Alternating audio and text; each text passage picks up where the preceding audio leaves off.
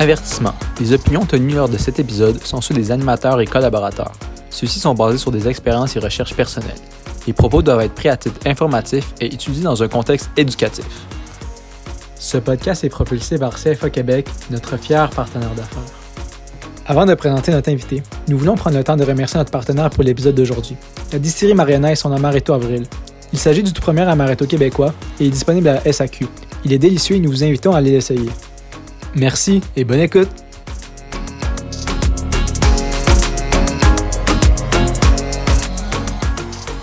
Bonjour à tous et à toutes et bienvenue dans ce nouvel épisode du podcast L'Alpha de la Finance. Aujourd'hui, nous recevons Michel Villa. Michel, merci d'avoir accepté notre invitation. Ça me fait plaisir, Ayoub. Merci beaucoup d'avoir pensé à moi. Ça fait plaisir. Euh, pour nos auditeurs qui ne te connaissent pas réellement, pourrais-tu euh, nous présenter un peu ton parcours, de où tu viens, euh, qu'est-ce qui t'a amené dans le domaine boursier, puis un peu nous présenter qui t'es, Michel? Oui, bien tout d'abord, je suis formateur boursier et je m'intéresse particulièrement au comportement humain à la bourse. Donc, depuis 2015, j'étais à mon compte. Mais avant, à Youb, j'étais un arbitragiste action. Est-ce que tu sais c'est quoi un arbitragiste action? Non. Pourrais-tu nous parler de ça un peu plus en détail? C'est ce qu'on appelle un trader. Quelqu'un qui achète et vend des actions. Et je l'ai fait soit pour le compte d'un gestionnaire de portefeuille du côté institutionnel, ou soit pour le compte d'un particulier chez Desjardins Courtage en ligne. Donc, pour le compte d'un gestionnaire de portefeuille, il me disait Je veux acheter, mettons, un million d'actions ABC. Et pour ça, je dois le financer en vendant 700 000 actions de DEL. Toi, tu dois t'occuper de faire les transactions au meilleur prix possible. Mhm. Donc, c'était un peu ça euh, mon travail. J'ai fait ça pendant euh, environ 10 ans. Et à un moment donné, j'ai eu l'opportunité de négocier pour une institution financière pour générer des profits pour cette firme-là. Et je me suis cassé la gueule royalement. Et c'est pour ça que j'ai réalisé que le savoir, c'est le fun, c'est important, mais ce qui est le plus important, c'est le savoir-être. Comment mmh se comporter face aux fluctuations boursières. Mmh c'est sûr que le savoir-être, c'est tellement un aspect tellement important du trading et du domaine boursier parce que c'est de là que nos décisions y proviennent. Puis c'est pour ça que je trouvais que tu étais un invité parfait pour ce podcast-là, puisque c'est tellement un sujet important qu'il faut pouvoir en parler plus. Donc, euh, merci encore. Puis je trouve que c'est un beau parcours que tu as vécu, pareil. Bien, merci beaucoup. Puis ce qui arrive, c'est que dans notre société, on valorise beaucoup le savoir. Mmh qui est l'acquisition des connaissances et théories. Et toi, tu es un jeune à l'université au sein du Fonds Alpha, donc on dit quoi? Va faire ton bac, va faire ta maîtrise, va faire ton CFA, ton cours des valeurs mobilières. C'est beaucoup axé sur l'acquisition des connaissances. Avoir beaucoup de diplômes dans ton CV, mais au final, dans le feu de l'action, quand tu arrives pour acheter et vendre, là, oui, le côté rationnel, c'est important, mais c'est le côté émotionnel qui l'est plus pour bien t'auto-gérer au moment où tu achètes et que tu vends. Entre les deux, là, ça brasse pas mal. Tu as comme des hauts et des bas émotionnels et on doit apprendre à composer avec ça. Oui, puis pour savoir à quel point ça peut brasser émotionnellement, il faut le vivre pour le savoir. Oui, ça c'est vrai, ça s'apprend pas dans les livres. non. On dit tout le temps Ah, je vais lire des livres sur la psychologie de l'investisseur, qui est dans le fond l'étude du comportement humain à la bourse. Mais il n'y a rien de mieux que d'apprendre, de se tremper le petit pied dans l'eau, donc, je vous invite à ouvrir un compte de courtage à escompte, de commencer avec des petits montants, puis de vous pratiquer de façon virtuelle avec la simulation avant vraiment de mettre des grosses sommes d'argent. Parce que si vous ne faites pas d'argent dans un contexte où il n'y a pas d'émotion, c'est-à-dire du côté virtuel, simulation boursière, t'en feras pas quand tes, émotions, là, ça brasse à cause que tu as mis de l'argent là, en jeu. Hmm. Euh, pour mettre un peu plus en contexte nos auditeurs, Pourrais-tu nous faire la différence entre un boursicoteur ou aussi appelé trader et un investisseur à long terme? Oui, c'est juste une question d'horizon de placement. Dans le fond, l'investisseur, il est là pour le long terme. Puis ce qui va arriver, c'est qu'il va acheter des placements soit via des indices de référence. On va acheter une exposition à un panier de titres qui représente, dans le fond, la performance boursière d'un pays, comme par exemple l'SPTSX au Canada ou le S&P 500 aux États-Unis. Donc ça, c'est un panier de titres tu investis là-dedans et tu as la performance de l'indice de référence. Donc ça, on appelle ça la gestion passive. Et tu as la gestion active où toi, tu décides de faire mieux que la gestion passive. Par exemple, si l'indice de référence américain donne 10% toi, tu dis, moi, je connais ça, je vais essayer de générer un rendement supérieur à ça. C'est ce qu'on appelle le alpha. Mettons 15% ça donnerait 5% d'alpha.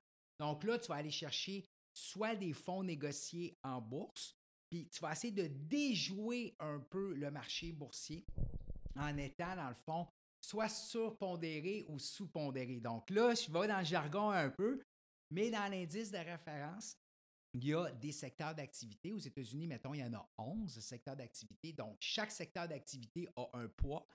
Et on a des actions à l'intérieur d'un indice de référence. Chaque action a un poids. Donc, quand tu répliques la performance d'un indice de référence, ben, tu as la même pondération sectorielle et au niveau des poids de titres individuels. Mais quand tu fais la gestion active, tu vas déjouer ça.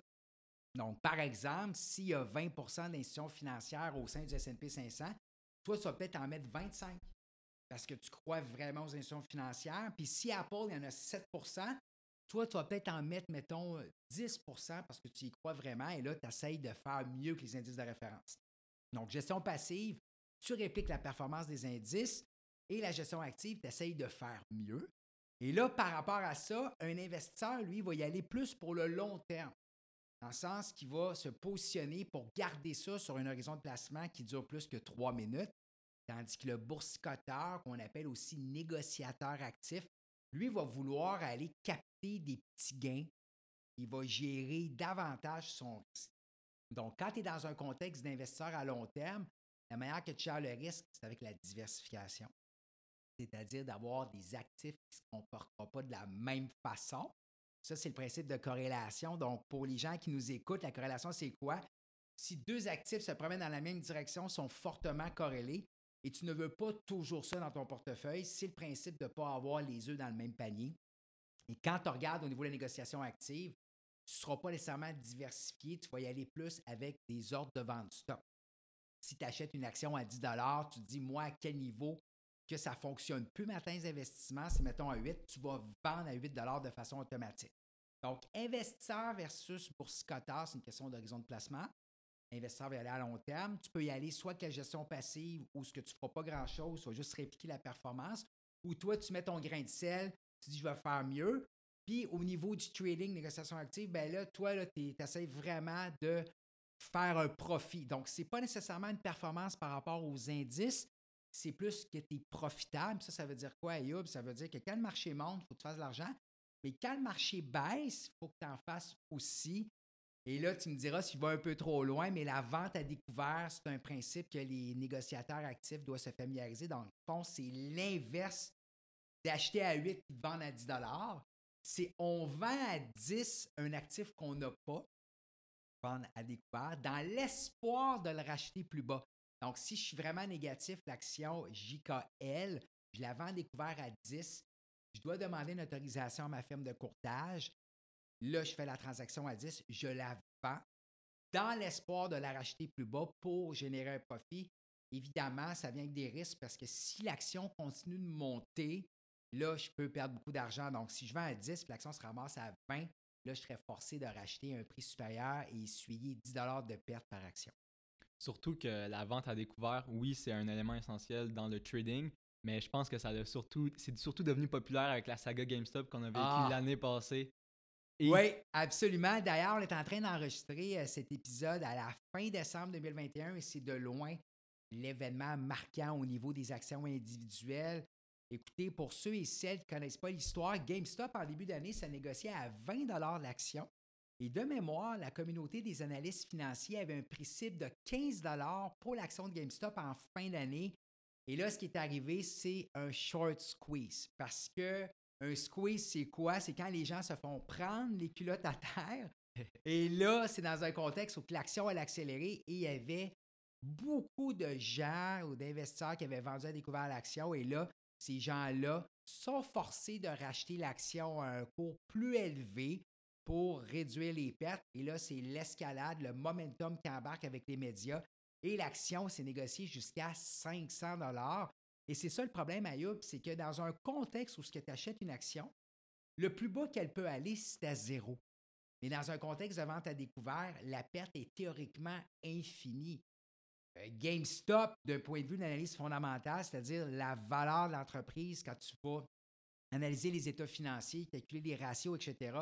Ça vaut aucunement 500 dollars, mais la bourse, c'est ça. C'est une communication entre un acheteur et un vendeur qui exprime des opinions différentes. Et là, quand tu as un sentiment d'urgence ou qu'il y a une pression à la hausse se fait plus importante, tu peux voir des cours boursiers se négocier à des niveaux inespérés. Et au niveau des traders, comme par exemple un investisseur à long terme va regarder les états financiers d'une entreprise, euh, sa compétition, est-ce que l'entreprise vaut la peine d'être achetée et gardée sur le long terme? D'un autre côté, est-ce qu'un trader va regarder ces aspects-là ou il va plutôt seulement focuser sur la variation boursière? C'est une très bonne question. Je te dirais que quand tu regardes plus au niveau de l'analyse fondamentale, ce que tu parles au niveau de l'entreprise, aussi des euh, critères macroéconomiques, c'est-à-dire reliés à l'économie, ce qui arrive, c'est que ça, ça prend souvent du temps à bouger. C'est souvent des indicateurs qui sont retardataires. Comme par exemple, si toi et moi, on épluche les états financiers d'une compagnie, ben c'est pour les mois précédents. Il n'y a pas vraiment de prédiction par rapport à ça, outre le fait que tu essaies de voir des tendances. Même chose pour les indicateurs économiques. Si le chiffre d'emploi sort en janvier 2022, c'est pour la donnée d'emploi de décembre. Et en plus, on va réviser soit la hausse, soit la baisse, les données d'octobre et de novembre. Ce qui arrive, c'est que pour le trader, lui, il a besoin de quelque chose de plus en temps réel. Comme je mentionnais, derrière chaque transaction, il y a un acheteur et un vendeur. Donc, il a besoin d'indicateurs qui reflètent qu'est-ce que les gens pensent maintenant. Évidemment, là, tu dois savoir s'il y a des nouvelles qui affectent le titre. Donc, tu vas suivre ça.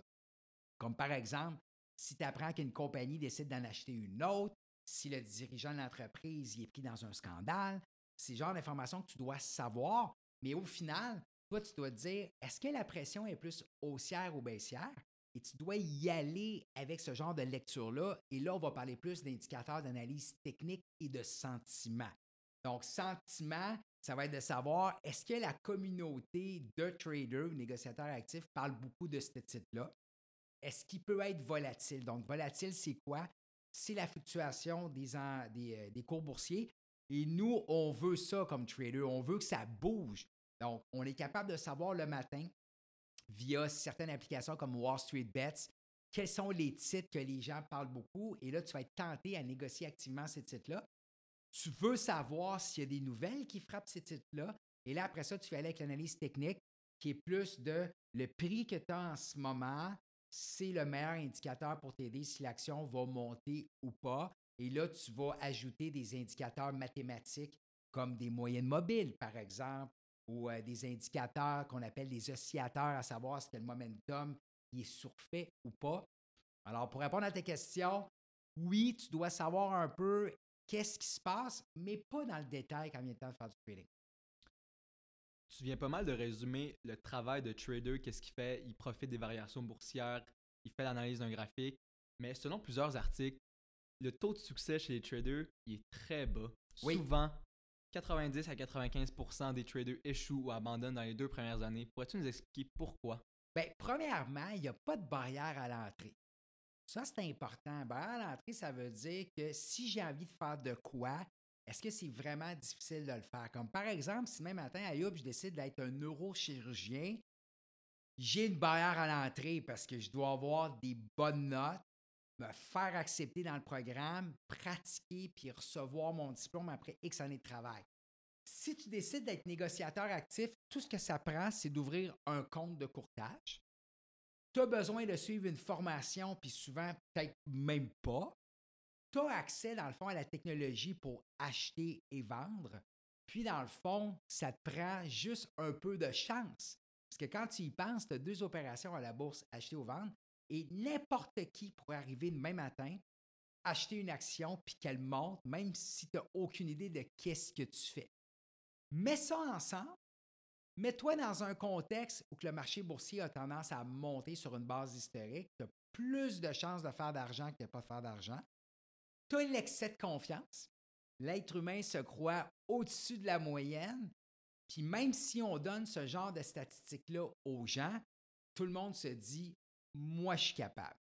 Et là, les gens y vont et c'est une bonne chose, comme on le mentionnait plus tôt, d'apprendre de ça. Mais ce qui arrive, c'est que à la bourse, c'est pas une question d'avoir raison à très court terme, c'est d'être constant à travers le temps parce que ça ne va pas en ligne droite nécessairement. Et c'est là, comme disait Warren Buffett, dans le fond, c'est quand la marée devient basse qu'on voit ceux qui se sont baignés tout nus. Parce que dans un marché boursier qui monte, comme par exemple de mars 2020 jusqu'à tout récemment, où le marché boursier a doublé aux États-Unis, c'était un peu difficile de ne pas faire d'argent.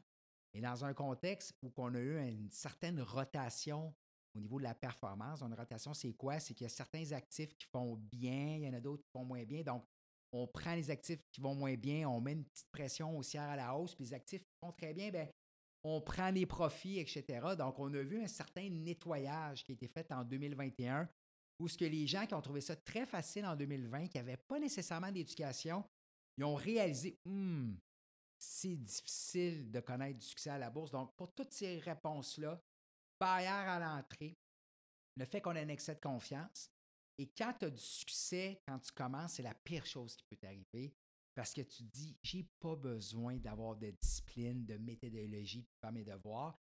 Et ça, c'est un aspect important. Et souvent, les gens veulent tourner les coins ronds, ils veulent sauver leur énergie, ils veulent investir leur temps ailleurs.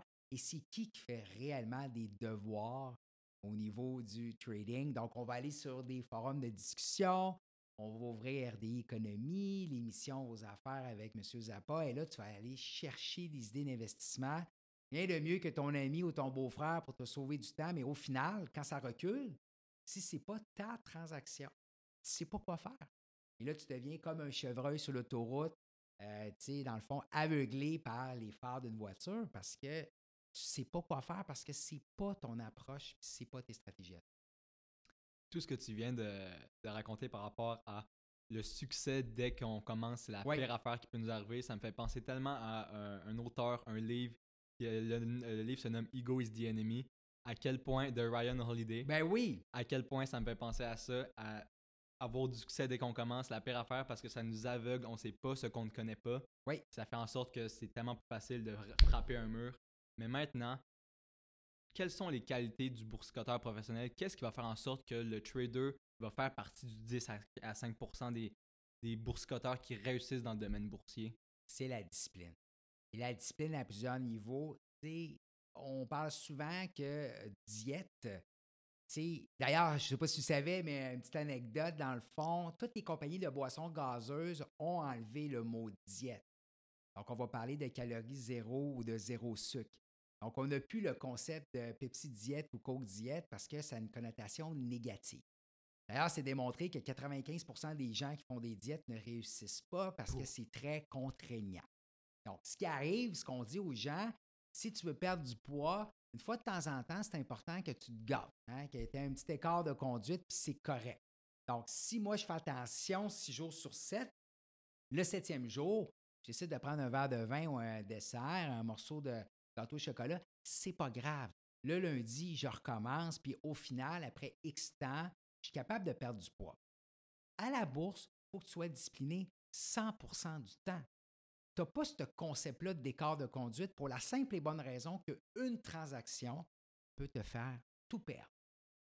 Les gens ont l'impression que pour connaître du succès à la bourse, ça prend un taux de réussite qui est élevé. C'est-à-dire, sur 10 transactions, j'en fais combien qui sont performantes ou rentables?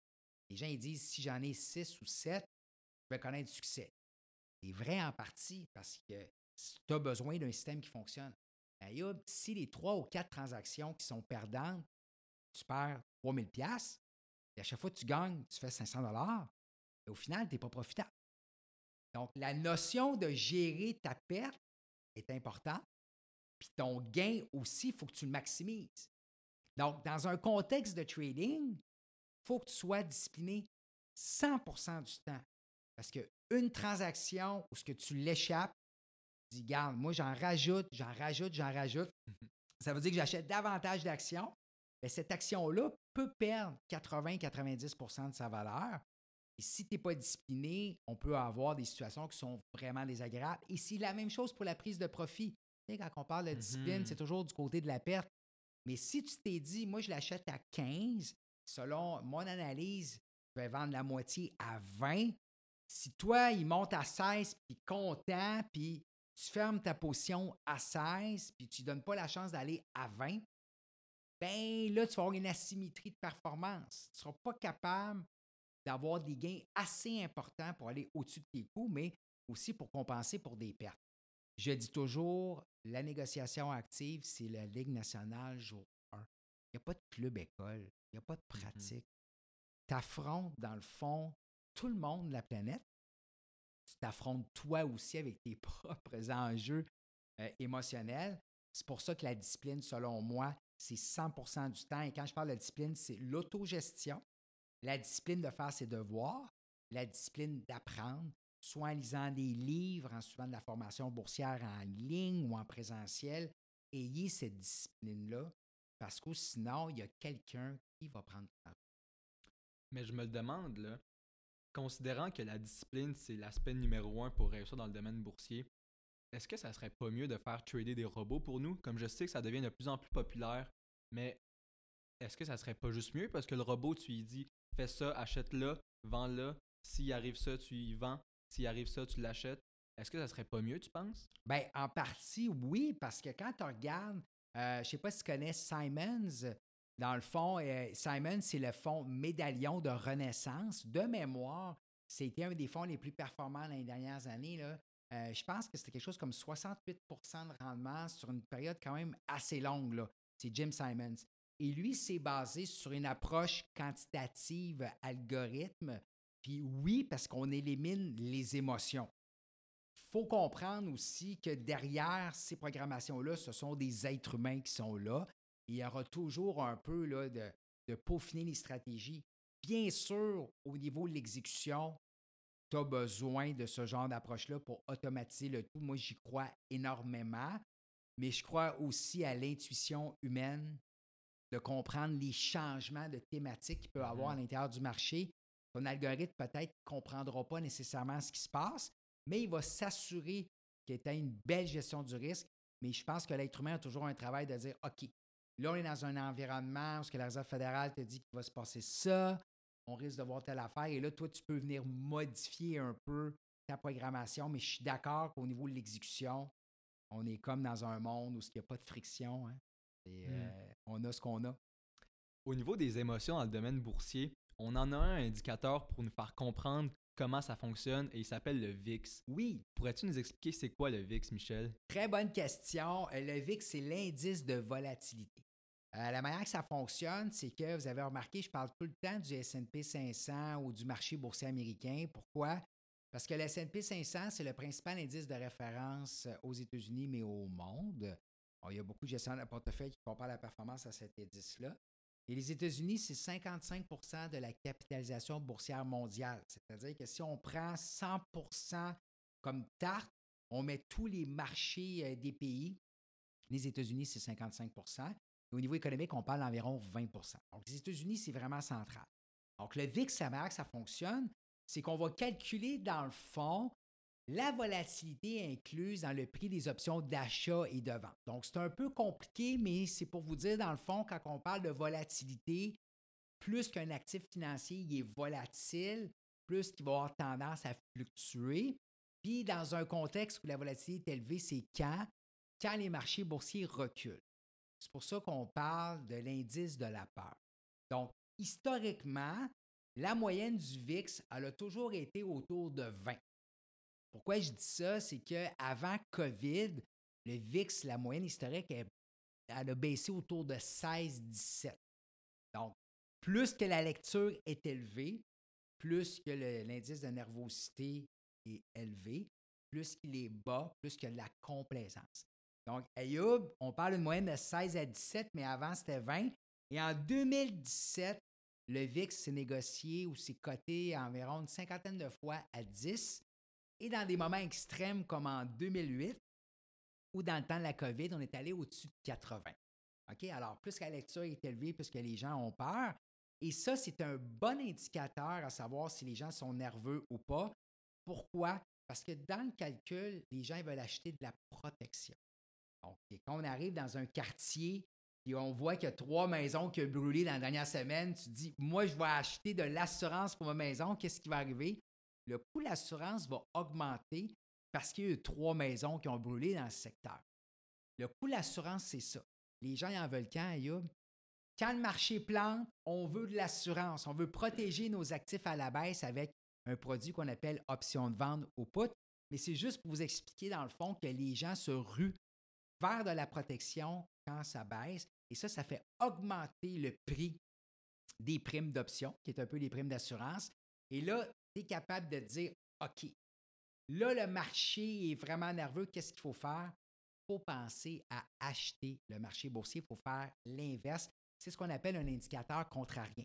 Donc, je te disais une moyenne historique entre 16 et 17, mais est-ce que tu savais c'était quoi la moyenne du VIX en 2020? Combien?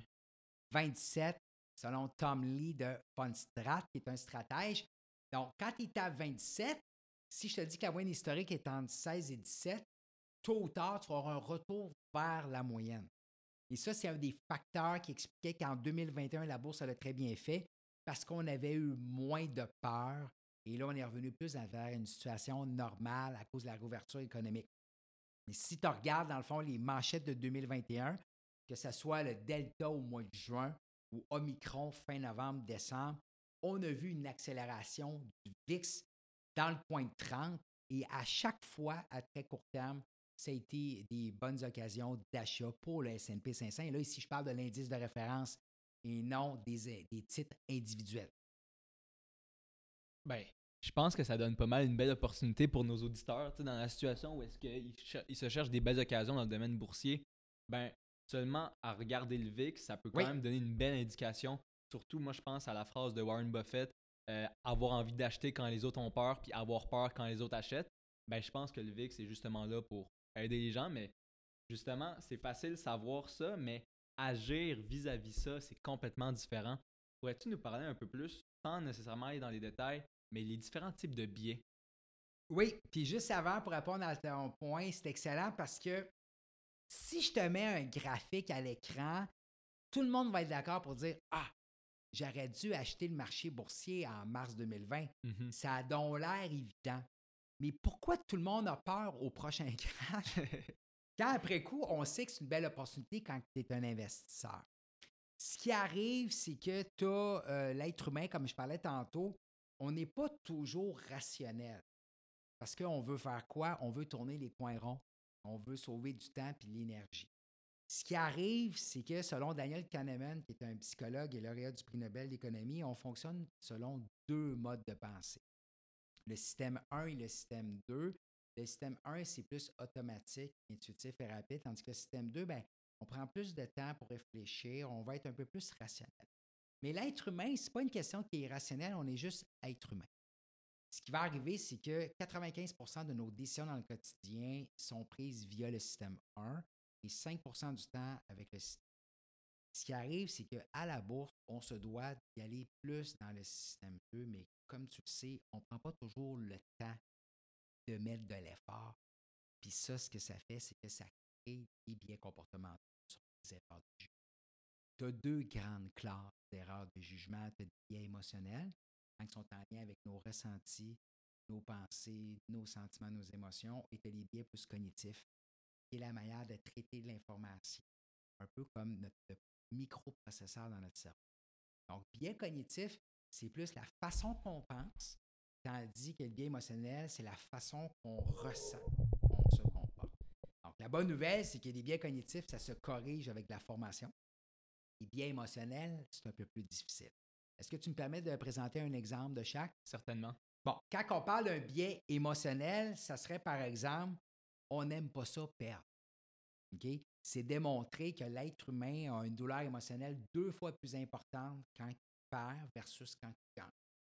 Ça explique pourquoi que des fois, on a des comportements où ce qu'on veut se refaire à la bourse, qu'on appelle du revenge trading. Mm-hmm. C'est quand on, on, a un profit puis on liquide la position parce qu'on a peur que ça revienne contre nous.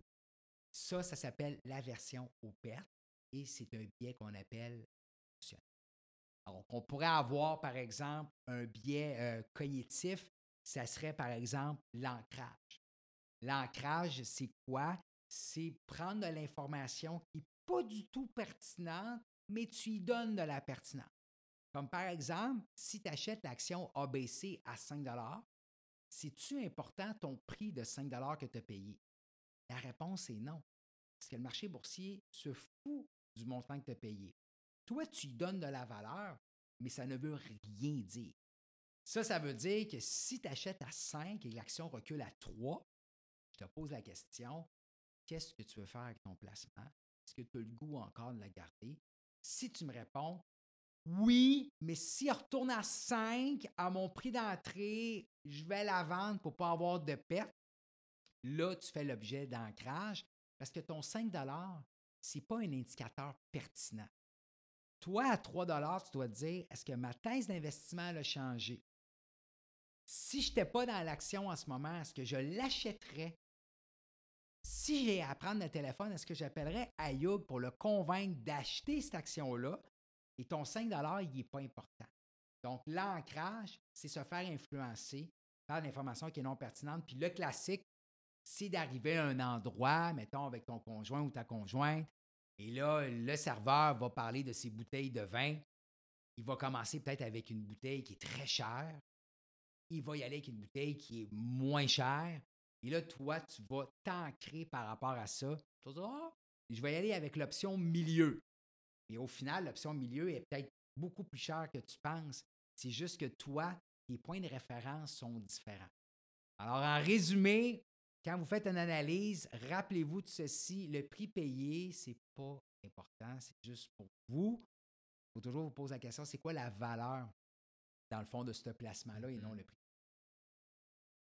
Puis Michel, je me demandais, est-ce que tu avais des techniques particulières pour aller solliciter ce deuxième système, le système 2, pour prendre des décisions rationnelles et non émotionnelles? Est-ce que tu avais des techniques particulières?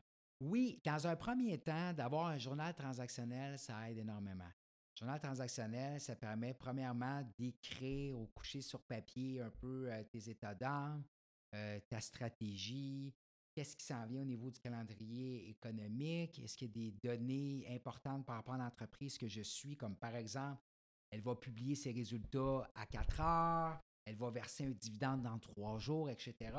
Donc, le fait d'utiliser un journal transactionnel, ça vient ralentir le mmh. Ce qu'on veut, c'est d'éviter de se prendre dans un engrenage où on va prendre des prises de décision qui sont vraiment accélérées.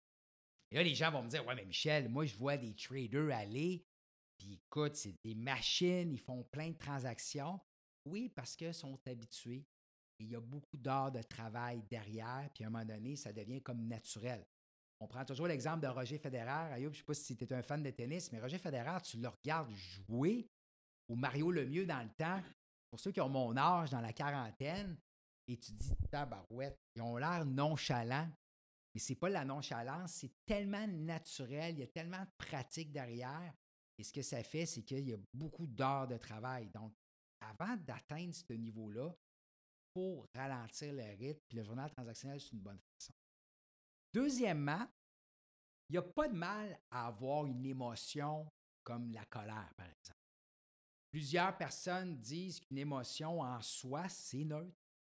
Il n'y a pas de mal d'être en colère. Souvent, les gens peuvent prendre l'émotion de colère et la transformer en énergie positive.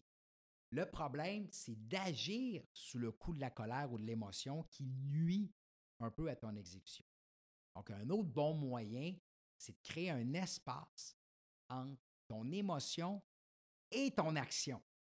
Et à partir de ce moment-là, c'est là que toi, tu peux intervenir. Et ça, ça vient beaucoup sur la connaissance de soi. On parle de méditation, de pleine conscience, de respiration, mais de juste être à lecture, dans le fond, de tes réactions physiologiques. Souvent, les gens s'attardent à ce qui se passe devant, sur leurs écrans, pose-toi la question, toi, là, qu'est-ce qui se passe à l'intérieur de toi? Mm-hmm. As-tu des indicateurs qui flashent au vert, au rouge?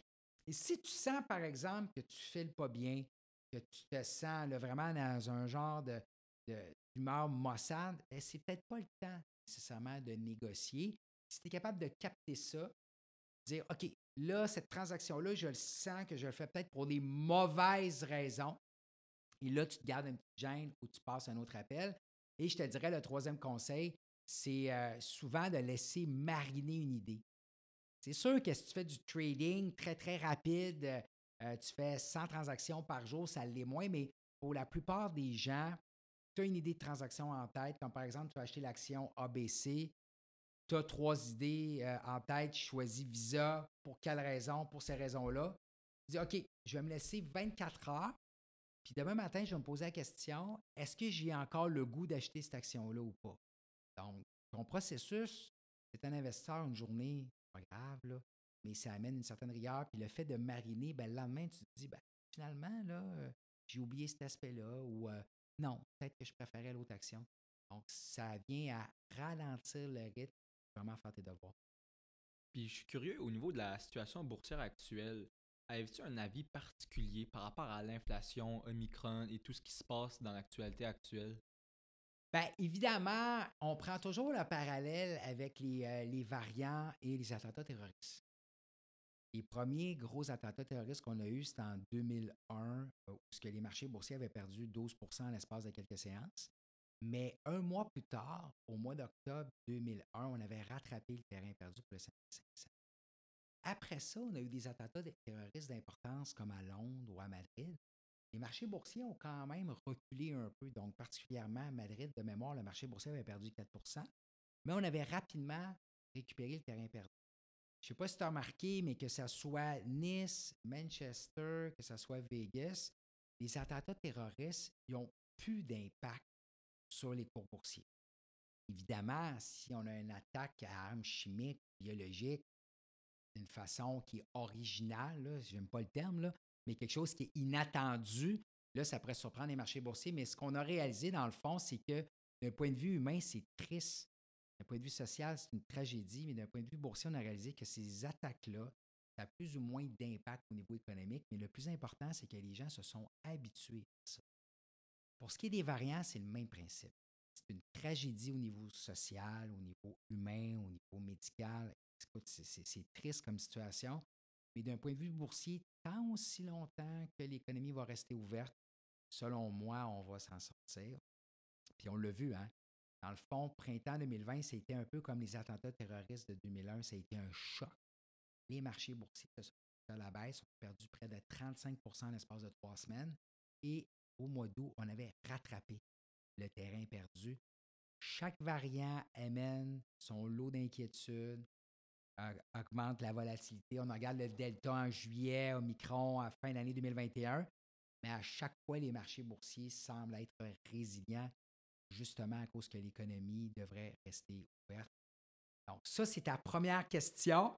Si j'ai le temps encore pour l'évaluation boursière, on va utiliser beaucoup le ratio cours-bénéfice, mm-hmm. qui est dans le fond, on prend le cours du SP 500, par exemple, à 4600 et on le divise par le bénéfice par action des entreprises du S&P 500 de façon pondérée. Ça veut dire que si Apple est 6% du S&P 500, ben, son bénéfice par action va avoir plus de poids que la dernière action en termes de pondération. Donc, pour 2020, le S&P 500 a fait 140 de bénéfices. Pour 2021, on s'attend à 210 Pour 2022, on s'attend à 220 Ce qu'on fait, c'est qu'on prend 4600, on divise par 220 et de mémoire, ça donne dans le coin de 21. Ça, c'est le ratio court-bénéfice de S&P 500. Et là, tu te poses la question, est-ce que c'est une évaluation boursière chère? Historiquement, si on recule, mettons, 25 à 30 dernières années, on parle d'un ratio court-bénéfice moyen entre 16 et 17. Oui, sur une base historique, c'est plus cher qu'un euh, contexte normal. Sauf qu'il y a deux éléments qu'il faut tenir compte. Le premier, c'est que les taux d'intérêt sont extrêmement bas. Dans un contexte où un investisseur a le choix d'investir dans une obligation, qu'on appelle revenu fixe versus une action, on va aller à un endroit où ton potentiel de gain y est meilleur. Quand on regarde le S&P 500, si tu prends le taux de dividende qui est dans le coin de 1,5-1,6 et si tu compares, par exemple, au taux d'intérêt 10 ans américain qui est à 1,4, dans un contexte de faible taux d'intérêt, les gens vont attribuer le bénéfice du tout aux actions et vont donner une prime au ratio court-bénéfice. On est capable de vivre avec un ratio court-bénéfice au-dessus de 20. L'autre facteur, c'est que quand tu regardes la composition du S&P 500, dans le top 10 du S&P 500, tu as beaucoup d'actions qui sont dominantes dans leur secteur d'activité. On a juste à penser à Nvidia, Tesla, Amazon, Microsoft, Meta, Google. Et ce que ça fait, c'est que si tu enlèves ces actions-là qui se négocient un ratio court-bénéfice plus élevé, le reste du S&P 500 qui est dans le coin de 18-19, qui est une évaluation boursière raisonnable. Pour ceux et celles qui s'imaginent que le marché boursier peut perdre 10, 15, 20 ce qui est très probable que ça arrive, ça fait partie des probabilités, il faut comprendre que ces leaders technologiques-là se doivent de reculer aussi parce qu'ils sont pesants dans l'indice. Et ce qu'on a vu en 2021, surtout pour la deuxième moitié de l'année, c'est que j'avais vu qu'il y avait 35% du rendement total qui est exprimé par cinq titres. Ces fameux mammouths de technologie-là Mhm. qui traînent l'indice et quand tu grattes un peu, il y a déjà un nettoyage qui a été fait. Ça, c'est un des avantages de la gestion passive, parce que tu n'es pas capable de savoir d'avance quels sont les titres qui vont bien performer année après année.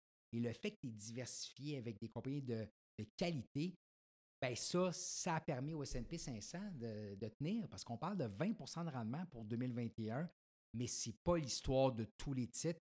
Il faut rappeler que quand on dit faut acheter bas puis vendre haut, c'est vrai, c'est dans un contexte d'indice de référence. Dans un contexte où tu es un investisseur puis tu essayes d'acheter le marché sur une base régulière. Mais pour des titres individuels, un titre peut aller plus bas, peut aller à zéro. Il faut vraiment faire attention. Puis moi, je dis toujours à la blague, puis c'est pas moi qui ai inventé ça, c'est quoi la définition d'un titre qui a perdu 90% C'est quoi? C'est un titre qui, après avoir perdu 80% de sa valeur, perd un autre 50% de sa valeur. Mhm. Alors, c'est important de garder ça en tête. Ben parfait. Écoute, je pense que ça va conclure notre épisode. Merci encore, Michel, d'être venu. J'ai réellement apprécié notre enregistrement. Ben, merci à toi. Puis euh, moi, je te dis à la prochaine. Merci. Bye. Au revoir.